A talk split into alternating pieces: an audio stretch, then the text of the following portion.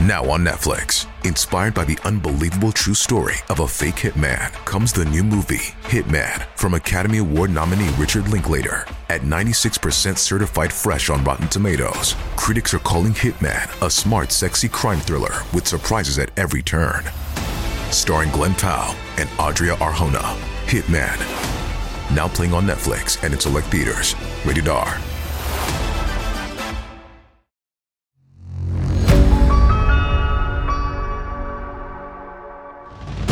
You are listening to Indian Scams, only on Audio Petara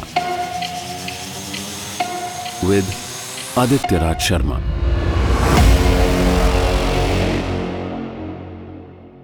बोफो scam अक्सर बातचीत के बीच जब हम लोग बोल जाते हैं कि कोई भी सरकारी काम या डील विदाउट किकबैक्स के नहीं होती यार तो क्या हम यूँ ही बोल जाते हैं? ना, ऐसा नहीं है। बरसों बरस देखते आए हैं हम लोग कि ऐसा ही होता है। ऑब्वियसली ये परसेप्शन बन जाता है। सो बन गया। ये कहते हुए बहुत बुरा लगता है। पर सच्चाई तो यही है कि पिछली कुछ सरकारों ने तो देश की सुरक्षा से जुड़े मसौदों में भी पलीता लगाया है। कोई भी डील विदाउट किकबैक्स के नहीं की गई। बोफोस डील भी उसी का सबूत है। 1980s 90s का बोफोस स्कैम हमारे देश में आर्म्स डील का सबसे अगली चेहरा है। उस ओर जब भी देखो, वही बड़े बड़े नामचीन चेहरे आँखों के आगे तैरने लगते हैं, जो लोग देश को दशकों से चलाते आए हैं। आश्चर्य की बात है कि ऐसे लोग देश को चलाने वाले कहे जाते हैं। खैर, उनमें से कुछ तो अब नहीं है, किसी और ही दुनिया में। I wish may God save वो दुनिया। वैसे यू वोंट बिलीव कि बोफोस डील के इटालियन बिचौलिए को एट लास्ट क्यों छोड़ दिया गया? सीबीआई की स्पेशल कोर्ट का कहना था कि टैक्स पेयर्स की गाढ़ी कमाई को देश उसके प्रत्यर्पण, यानी एक्सट्रेडिशन पर खर्च नहीं कर सकता, क्योंकि पहले ही करीब 250 करोड़ रुपए खर्च हो चुके हैं। जस्ट इमेजिन जिस आर्म्स डील में 1.42 करोड़ डॉलर्स की रिश्वत बांट दी गई हो, उसके एक बिचौलिए को न पकड़ने का ये क्या बेमिसाल बहाना था।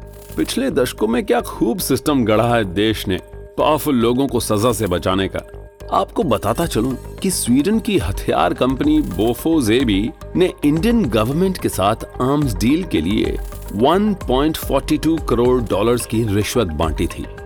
दरअसल, उस भगौड़े बिचौलिए को पकड़ना ही किसे था? 1993 में इंडिया से भागा ओटावियो कोटरोची 20 साल तक पूरी दुनिया में खुलेआम घूमता रहा और आखिर 22-23 जुलाई 2013 को बिल्कुल नेचुरली अपनी मौत मर गया। सिर्फ़ वो ही नहीं मरा बोफर्स कैंप के accused S K Bhatnagar Win चड्डा और मार्टिन आर्डोवो जैसे ज़्यादातर बिग फ़िश इसी तरह भगवान को प्यारे हो गए। पर ज़िंदा रहते हमारा कानून उन स्कैमर्स का एक बाल भी बांका नहीं कर सका। मैं एक शॉर्ट फ्लैशबैक के ज़रिए फटाफट आपको बोफो स्कैम की क्रोनोलॉजी बतलाता हूँ। 24 मार्च 1986 को इंडियन गवर्नमेंट और स्वीडन के आर्म्स मैन्युफैक्चरर बोफोस एबी के बीच 1437 करोड़ रुपए की डील हुई थी। इस डील से इंडियन आर्मी को 155 एमएम mm की 400 होवित्जर तोपों की सप्लाई होनी थी। पर 16 अप्रैल उन्नीस सौ सतासी को एक खबर कांग्रेस के लिए भूचाल ले आई। स्वीडन रेडियो ने कहा कि आर्म्स मैन्युफैक्चर कंपनी ने डील के लिए इंडियन पॉलिटिशियंस और डिफेंस के अधिकारियों को 60 करोड़ रुपए की रिश्वत दी है। आप समझ सकते हैं इस खबर का क्या असर हुआ होगा देश में? 20 अप्रैल उन्नीस सौ सतासी को प्रधानमंत्री राजीव गांधी ने लोकसभा में कहा था, कोई रिश्वत नहीं दी गई। बिचौलिए वाली बात भी गलत है। हुँ? 6 अगस्त उन्नीस को रिश्वतखोरी के आरोपों की जाँच के लिए एक जॉइंट पार्लियामेंट्री कमेटी गठित कर दी गई। आप जानते हैं, ऐसी न जाने कितनी जेपीसी अब तक गठित हो चुकी हैं। उनकी जाँच का अल्टीमेटली क्या होता है, ये भी देश जानता है। फरवरी 1988 में भारत की एक इन्वेस्टिगेशन टीम स्वीडन पहुँची। उस जॉइंट पार्लियामेंट्री कमेटी ने 18 जुलाई उन्नीस सौ नवासी को संसद को रिपोर्ट सौंपी। बोफो स्कैम का ऐसा असर हुआ कि नवंबर उन्नीस सौ नवासी के इलेक्शन में कांग्रेस की बड़ी हार हुई। नतीजतन, राजीव गांधी प्रधानमंत्री नहीं रहे। 26 दिसंबर उन्नीस सौ नवासी को नए प्रधानमंत्री वीपी सिंह की सरकार ने बोफोस पर पाबंदी लगा दी। 22 जनवरी 1990 को सीबीआई ने क्रिमिनल कॉन्स्पिरसी चीटिंग और फॉर्जरी का मामला दर्ज किया, जिसमें बोफोस के देन प्रेसिडेंट मार्टिन अर्डोबो के अलावा बिचौलिए विनचड्डा और हिंदुजा ब्रदर्स को आरोपी बनाया गया। बोफोस के इन्वेस्टिगेशन के दौरान ही 21 मई उन्नीस सौ इक्यानवे को एल द्वारा राजीव गांधी की हत्या कर दी गई। वैसे राजीव गांधी की हत्या का बोफोस केस से कोई संबंध नहीं था। उन्नीस सौ सतानवे में वर्षों की लीगल फाइट के बाद स्विस बैंक्स ने लगभग 500 डॉक्यूमेंट्स जारी किए। 1999 में इंडियन गवर्नमेंट ने बोफोस पर से प्रतिबंध हटा लिया। ये कारगिल वॉर का टाइम था। बोफोस तोपें कारगिल वॉर में बहुत एफिशिएंट साबित हुई। 22 अक्टूबर 1999 को बीजेपी के नेतृत्व वाली एनडीए सरकार की सत्ता में सीबीआई ने Quattrocchi, Win Chadha, Rajiv Gandhi, defence secretary S K Bhatnagar के अलावा कई लोगों के खिलाफ आरोप पत्र दायर किए। लेकिन 2001 में विन चड्डा और एस के भटनागर चल बसे। 10 जून 2002 को दिल्ली हाई कोर्ट ने अब तक की सभी कार्यवाही रद्द कर दी। हालाँकि जुलाई 2003 में सुप्रीम कोर्ट ने इसे उलट दिया था।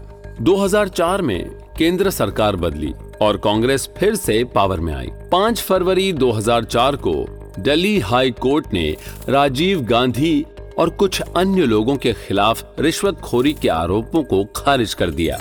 इकतीस मई 2005 को दिल्ली हाई कोर्ट ने श्रीचंद, गोपीचंद और प्रकाश हिंदुजा के खिलाफ आरोपों को भी खारिज कर दिया। जनवरी 2006 में सीबीआई ने सुप्रीम कोर्ट में दायर अपने एफिडेविट में क्लेम किया कि वो अब भी क्वाट्रोची के एक्सट्रेडिशन के ऑर्डर को परस्यू कर रही है। सीबीआई की रिक्वेस्ट पर इंटरपोल ने क्वाट्रोची की गिरफ्तारी के लिए रेड कॉर्नर नोटिस जारी किया था। 6 फरवरी 2007 को क्वाट्रोची को अर्जेंटीना में डिटेन किया गया। लेकिन सीबीआई ने उसके डिटेंशन की न्यूज़ 23 फरवरी को जारी की। अर्जेंटीना की पुलिस ने क्वाट्रोची को रिहा कर दिया चूँकि इंडिया एंड अर्जेंटीना के बीच एक्सट्रेडिशन ट्रीटी नहीं है। इसलिए कोट्रोची को एक्स्ट्राडाइट करने का मामला अर्जेंटीना के सर्वोच्च न्यायालय में प्रेजेंट किया गया। इंडियन गवर्नमेंट प्रत्यर्पण, यानी एक्स्ट्रेडिशन का मामला हार गई, क्योंकि इंडियन गवर्नमेंट ने एक इम्पोर्टेंट कोर्ट ऑर्डर पेश नहीं किया, जो कोट्रोची को अरेस्ट करने का आधार था।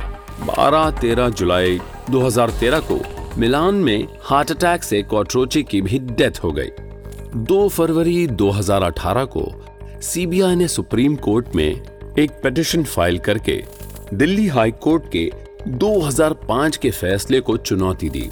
1 नवंबर 2018 को बोफो स्कैम की जाँच फिर से शुरू किए जाने की मांग को सुप्रीम कोर्ट ने खारिज कर दिया। कोर्ट ने कहा कि सीबीआई 13 साल की देरी से क्यों आई?